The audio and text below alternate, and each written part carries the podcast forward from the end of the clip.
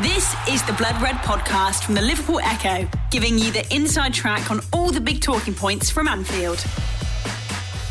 Hello, it's Paul Wheelock, and welcome to the Morning Bulletin podcast, where we round up all the big headlines from overnight concerning Liverpool FC. And to help me do that, I'm delighted to say I'm joined by Sean Bradbury. How are you, mate?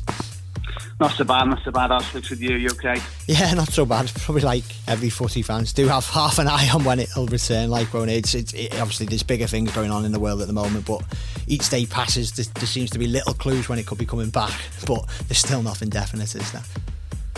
No, no, not not at present. Um, you know, it seems to be a new kind of plan or details of a new kind of plan emerge every every few days, don't there? And I think it just shows all all the discussions that are going on internally, externally, you know, and within the Premier League itself, within English football, FIFA, UEFA. I do wonder as well whether they're, they're, putting little details of some of them out to, to see what the reaction is in the media and see how palatable they'd be. But, but as you say, the, the key thing is just, you know, what, what's happening in terms of the government, what the advice is, keeping everyone safe and then, and then getting footy back up and running when it's only safe to do so does feel though, we'll start with our first story of the morning, that there is that desire to finish the current season. And I know on our website last night we published a story regarding something that FIFA have said that again underline, underlines that fact that, listen, the worst case scenario is that the season starts again whenever, but it does finish. And uh, yeah, FIFA again are, are trying to help with that, aren't they?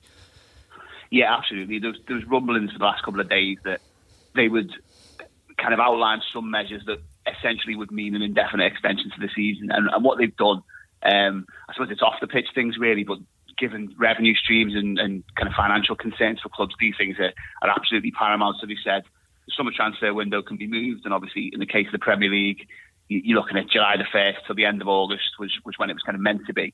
Um, so the fact that that can be played around with is is, is good and, and does mean that it, they're, they're essentially saying the season can can carry on and, and that's flexible. And the other one, which you know, I mean, obviously, you know, everyone knows that the, the wages the Premier League players get, but uncertainty is in, in kind of any workplace situation must must play havoc with, with, with people, and, and obviously there's, there's the financial situation with the clubs to consider. So they said that players who are due to be out of contract in the summer, they can essentially stay stay where they are until the end of the campaign, whenever that does end. Um, so obviously locally we've got Adam Lallana at Liverpool, uh, across the park, Leighton Baines. You know, there's, there's plenty of high-profile players who are, in this situation. Um, so that's a, just a, it's a great security thing for those players, and um, will put some minds at rest. But but it's just a bit of certainty for the clubs as well as to how FIFA are suggesting that this situation is handled. So yeah, it clears up a couple of significant hurdles for clubs who, who might be worried about finances or the transfer situation. And and yeah, it does does look like, as we said from the Premier League already, they're looking at um, an indefinite extension to the season. Um, looks like FIFA have that same outlook too. Definitely. With no football for the time being, though, it, it does allow us to indulge in a little bit of nostalgia, uh, which isn't quite an easy thing to do, isn't it, when you've got a club like Liverpool with such a rich rich history. And our next story I just want to talk about is being published on the site this morning by Ian Doyle, and he's reminiscing about one of the great forgotten Anfield European nights that took place 12 years ago today. Ah, unbelievable, this one. I can, I can remember being at Anfield for this one. Yeah, it's the... Uh, supposed to win against Arsenal in the Champions League. I, I, always think back to those days, and I kind of think we're with it. We're here now again, but under Rafa, it was mad how, how quickly it became the norm. Yeah. where you'd expect this relentless march into the, the latter stages of the Champions League. You know, obviously. 2005 it was was just ridiculous but I think like the fact that that happened and then okay Liverpool fairly meekly went out of the Champions League the next season but then wasn't that long to in the final again obviously this run uh, they got all the way to the semis. Uh, you know, it's just like finally again on the clock, you think, well, Liverpool are back at that level. But under Rafa, I don't, don't think fans necessarily took it for granted. But there were there were so many great nights that I think it is almost fair to call this one a, a forgotten one. So yeah, you look, look back at that season, uh, 2007-8. Obviously, um, Torres had just checked in, hit the ground running. Um, the league campaign was a weird one. I think we ended up finishing fourth. Didn't lose that many games, but lots of draws. Um, but then what, what what happened in Europe was just you know ridiculous. You had that crazy win in the group stage where we battered Beşiktaş eight 0 um, absolute mad madness. But then yeah, I think Liverpool had to win their last few games in the group to get through. Then once he did, you had those two games against Inter where didn't concede the goal.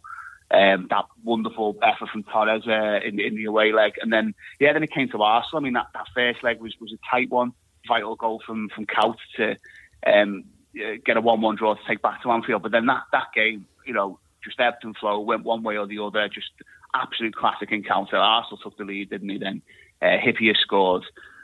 Torres again. I mean, this was the thing. He just he, he was he looked so good in that first season, and he looked he looked so good in Europe as well. I think that was the thing that made everyone sit up and just think this this guy is is the real deal, and and just there's kind of sky's the limit in terms of where he could he could lead Liverpool with his with his goal scoring talents. And then yes, always the man for the big occasion, Gerrard stepping up and, and burying a vital pen, Babel getting that breakaway goal at the end. It was just a game that had absolutely everything, a, a proper pulsating encounter, and you know, I think uh, maybe part of the reason why it's it's not kind of always talked about and maybe isn't in the, the kind of highest level of the pantheon of, of Anfield European nights is, is kind of what happened after. Obviously, uh, being knocked out in the semis by Chelsea was was a mad one. I, I remember again that at Anfield the the one one. Um, so obviously Liverpool were leading. I think Dirk again got the goal that Mr. Europe always seemed to pop up, but you never walk alone was ringing out round Anfield, and I, I can never remember that being punctured as kind of as, as terribly as when uh, Riise's own goal went in. and um, yeah, it's just you know, I mean, and then again, I mean that that that uh, that the, the away leg at, at Stamford Bridge was was another crazy, ridiculous game. But I think if if Liverpool got through and obviously you know maybe gone on to the final and, and, and gone on to win it, I think these that whole run would would be possibly even unrivaled in terms of you know the games against Inter and then Arsenal and Chelsea. If they, if they got through that, it could have been one of one of the great runs. But yeah, maybe it's just it's knocked down the pecking order a little bit just because of because of you know how how it played out against Chelsea definitely if uh, anyone's listening to this well whoever is listening to this definitely get uh, have get a chance to, to read the story on the site. There's some great quotes from Steven Gerrard and Fernando Torres in there. It actually underlines just how big a night it was in their careers as well.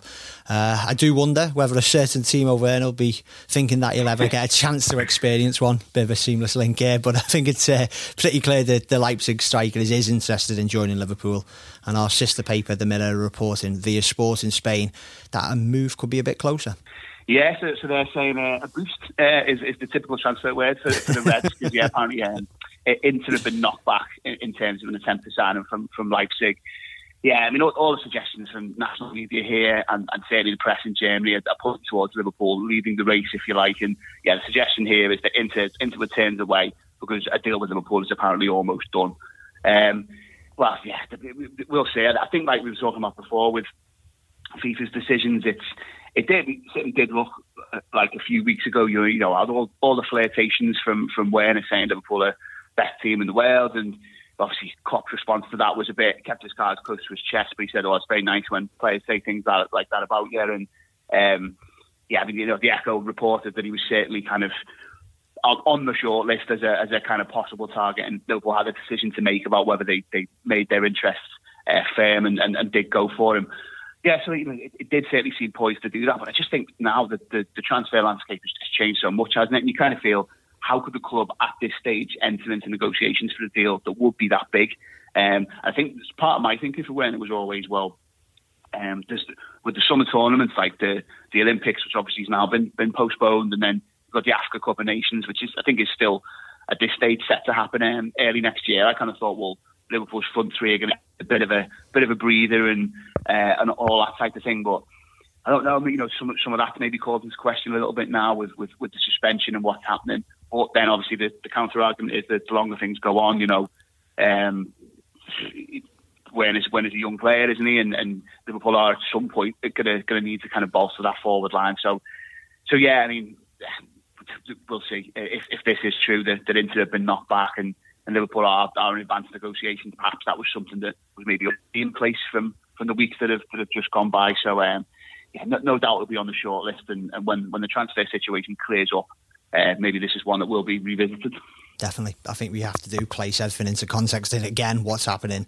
in the world at the moment, everything's going on the back burner, light transfers. But the, the gossip keeps coming. And just a final one Marca, another Spanish publication, is saying that Liverpool are interested in Diego Carlos. Uh, if, if you want to learn more about the uh, the player, Matt Addison spoke to a Spanish football expert for a podcast that you can now listen to on the Blood Red channel. I won't basically ask you about the player or what you think it's happening. But it does feel like, of course, there's succession planning, of course, there's planning still going in place like any business does. And it, it does feel like, Sean, that maybe Jurgen Klopp, Michael Edwards are looking for another centre back with the possibility of maybe Dejan Lovren leaving when we do get back to playing football when the transfer market does reopen again. Yeah, definitely. I think that that is a, a position they will they will address. Lovren almost almost left um, uh, previously, didn't he, with with Roma and several Serie A clubs linked. And yeah, I think that that's something that's going to happen. It's interesting one with Carlos. Like you say, I must be honest, I've not seen him play that much, but the talk has been building over the last few weeks. And like you say, the Spanish media are saying Liverpool are certainly interested. I think the player himself have been saying, you know, if he does leave one day, it'll be for one of the top teams in the world. Obviously, he does look for all the world like the type of profile a player who could could come to Liverpool. I, I just wonder though, because I think he only joined Sevilla. Um, last season for around 13 million, and all, the reports suggest he's got a, a whopping release clause in his contract, like upwards of 60 million. I just think you look at Liverpool's situation. Let's say Lovren goes, you know, Matip's still there, and obviously the, the first choice centre back partnership you would think is, is obviously Van Dijk and, and, Joe Gomez. So a player of, of the stature of, of Carlos, who's I think he's 27. You know, he's impressing in one of the, the, best leagues in the world and no doubt catching the eye of some of the, the biggest Spanish clubs too almost feel like he, he comes in. What what does that mean for Gomez and, and to an extent mm-hmm. Matip too? Because you know Gomez, 22 years of age. Van Dijk did a little Q and A on Twitter the other day, and, and almost without hesitation, he said, "Who's the best centre back partner you, you played with?" And he just said, "Yeah, Joe Gomez." So if if you've got the best defender in the world, in my view, saying this this young lad who's you know you must still remember is still kind of at the start of his career really, despite the, the level he's, he's already shown and the, the level of games he's already played at. Um, yeah, I, I wonder whether a big money move, which you know that would be for someone like Carlos, whether that's the right kind of profile, the right end of the transfer market at this stage to be going for for a centre back. Um, you know, obviously, yeah, beyond beyond those those four names we mentioned, it, it is a little bit thin, isn't it? At present, obviously, Nat, Nat Phillips has had to come back and do a job. You've got Sepp van den Berg, but whether they're whether they're ready to kind of step into that role that Lovren's in, um, I don't know. But yeah, I'd, I'd, all in all, I'd, I'd wonder whether it will be a kind of 10 to 20 mil centre back, maybe someone who's, who's establishing rather than established, um, who can come in and, and fill that Lovren role. Agree, mate. We'll be back in the morning with your latest bulletin, but for now, thanks very much for joining me, Sean. No problems. Take it easy, mate. And thanks very much for listening at home or at work, and have a good day. You've been listening to the Blood Red podcast from the Liverpool Echo.